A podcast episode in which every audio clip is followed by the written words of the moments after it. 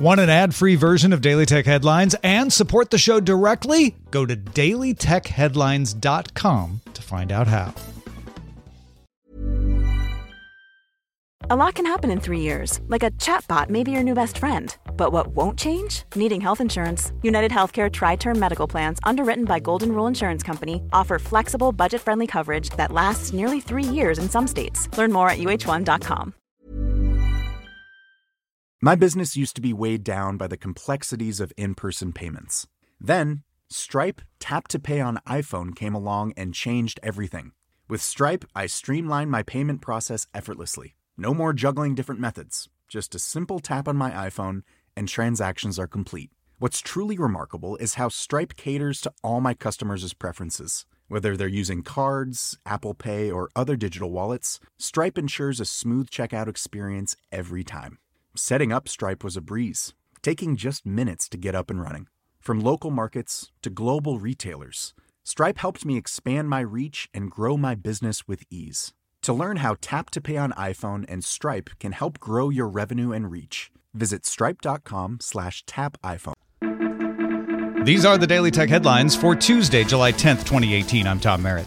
Microsoft introduced the Surface Go with a 10 inch 1800 by 1200 screen, a two core Intel Kaby Lake chip, 64 gigabytes of storage, and 9 hour battery life. Like all Surface tablets, it also has a kickstand, supports Surface Pen, and has a micro SDXC card reader and headphone jack, as well as one USB C port. You can also buy a smaller type cover for the 10 inch tablet for 99 to $129, depending on the fabric, and a smaller Surface mouse for $35. Pre orders begin today today, starting at $399 with Windows 10 S, $449 if you want Windows 10 Pro, and $549 if you want to upgrade to 8 gigabytes of RAM and 128 gigabytes of storage.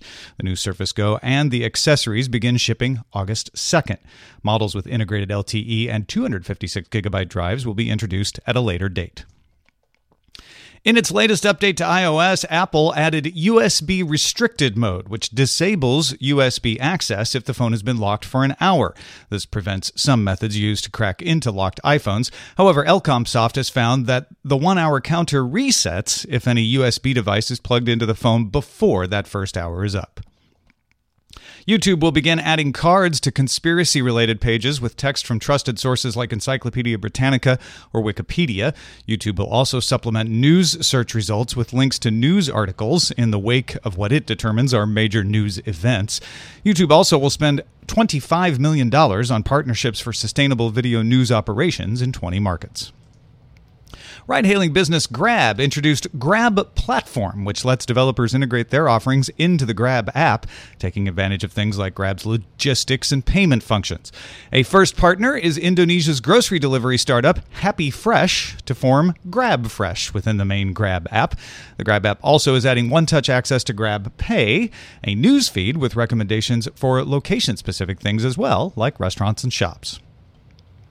Members of the U.S. House Energy and Commerce Committee sent letters to Apple and Alphabet asking questions related to privacy issues.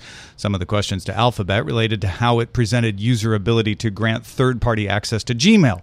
Questions to Apple asked how allowing Facebook and Google to put apps in the App Store could be allowed when those companies seem contradictory to Apple's values regarding privacy. There were also questions about local data storage, location info, audio recording. Answers are be delivered to Congress by July 23rd. Snapchat debuted Lens Explorer, which lets its users look at lens filters that aren't listed in the regularly refreshed Lens carousel. Lens Explorer is rolling out slowly to iOS users. TechCrunch reports a feature in Snapchat for Android's code containing references to Project Eagle, which seems to be visual search. The feature would have a user press and hold to identify an object, song, or barcode, then use third parties like Shazam or Amazon to identify it. Now, Shazam's song identification was integrated into Snapchat in 2016, so the new part here is the visual recognition and Amazon. App researcher Ishan Agarwal tipped off TechCrunch to the code.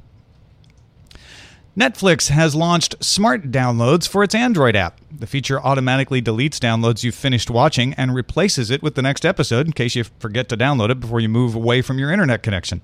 Users can turn off Smart Downloads in settings if they want. Finally, iAfrikan reports a 24 year old Ugandan software engineer won the Africa Prize for Engineering Innovation for Matibabu, a low cost reusable device that clips onto a patient's finger to test for malaria in less than a minute, no blood needed. Brian Gitta and his colleagues received £25,000 first prize and have signed an agreement with the Ugandan government for clinical trials. For more discussion of the tech news of the day, subscribe to dailytechnewsshow.com. We'll talk to you next time. My business used to be weighed down by the complexities of in person payments. Then, Stripe Tap to Pay on iPhone came along and changed everything. With Stripe, I streamlined my payment process effortlessly. No more juggling different methods, just a simple tap on my iPhone, and transactions are complete. What's truly remarkable is how Stripe caters to all my customers' preferences. Whether they're using cards, Apple Pay, or other digital wallets, Stripe ensures a smooth checkout experience every time. Setting up Stripe was a breeze, taking just minutes to get up and running. From local markets to global retailers, Stripe helped me expand my reach and grow my business with ease. To learn how Tap to Pay on iPhone and Stripe can help grow your revenue and reach, visit stripe.com/tapiphone.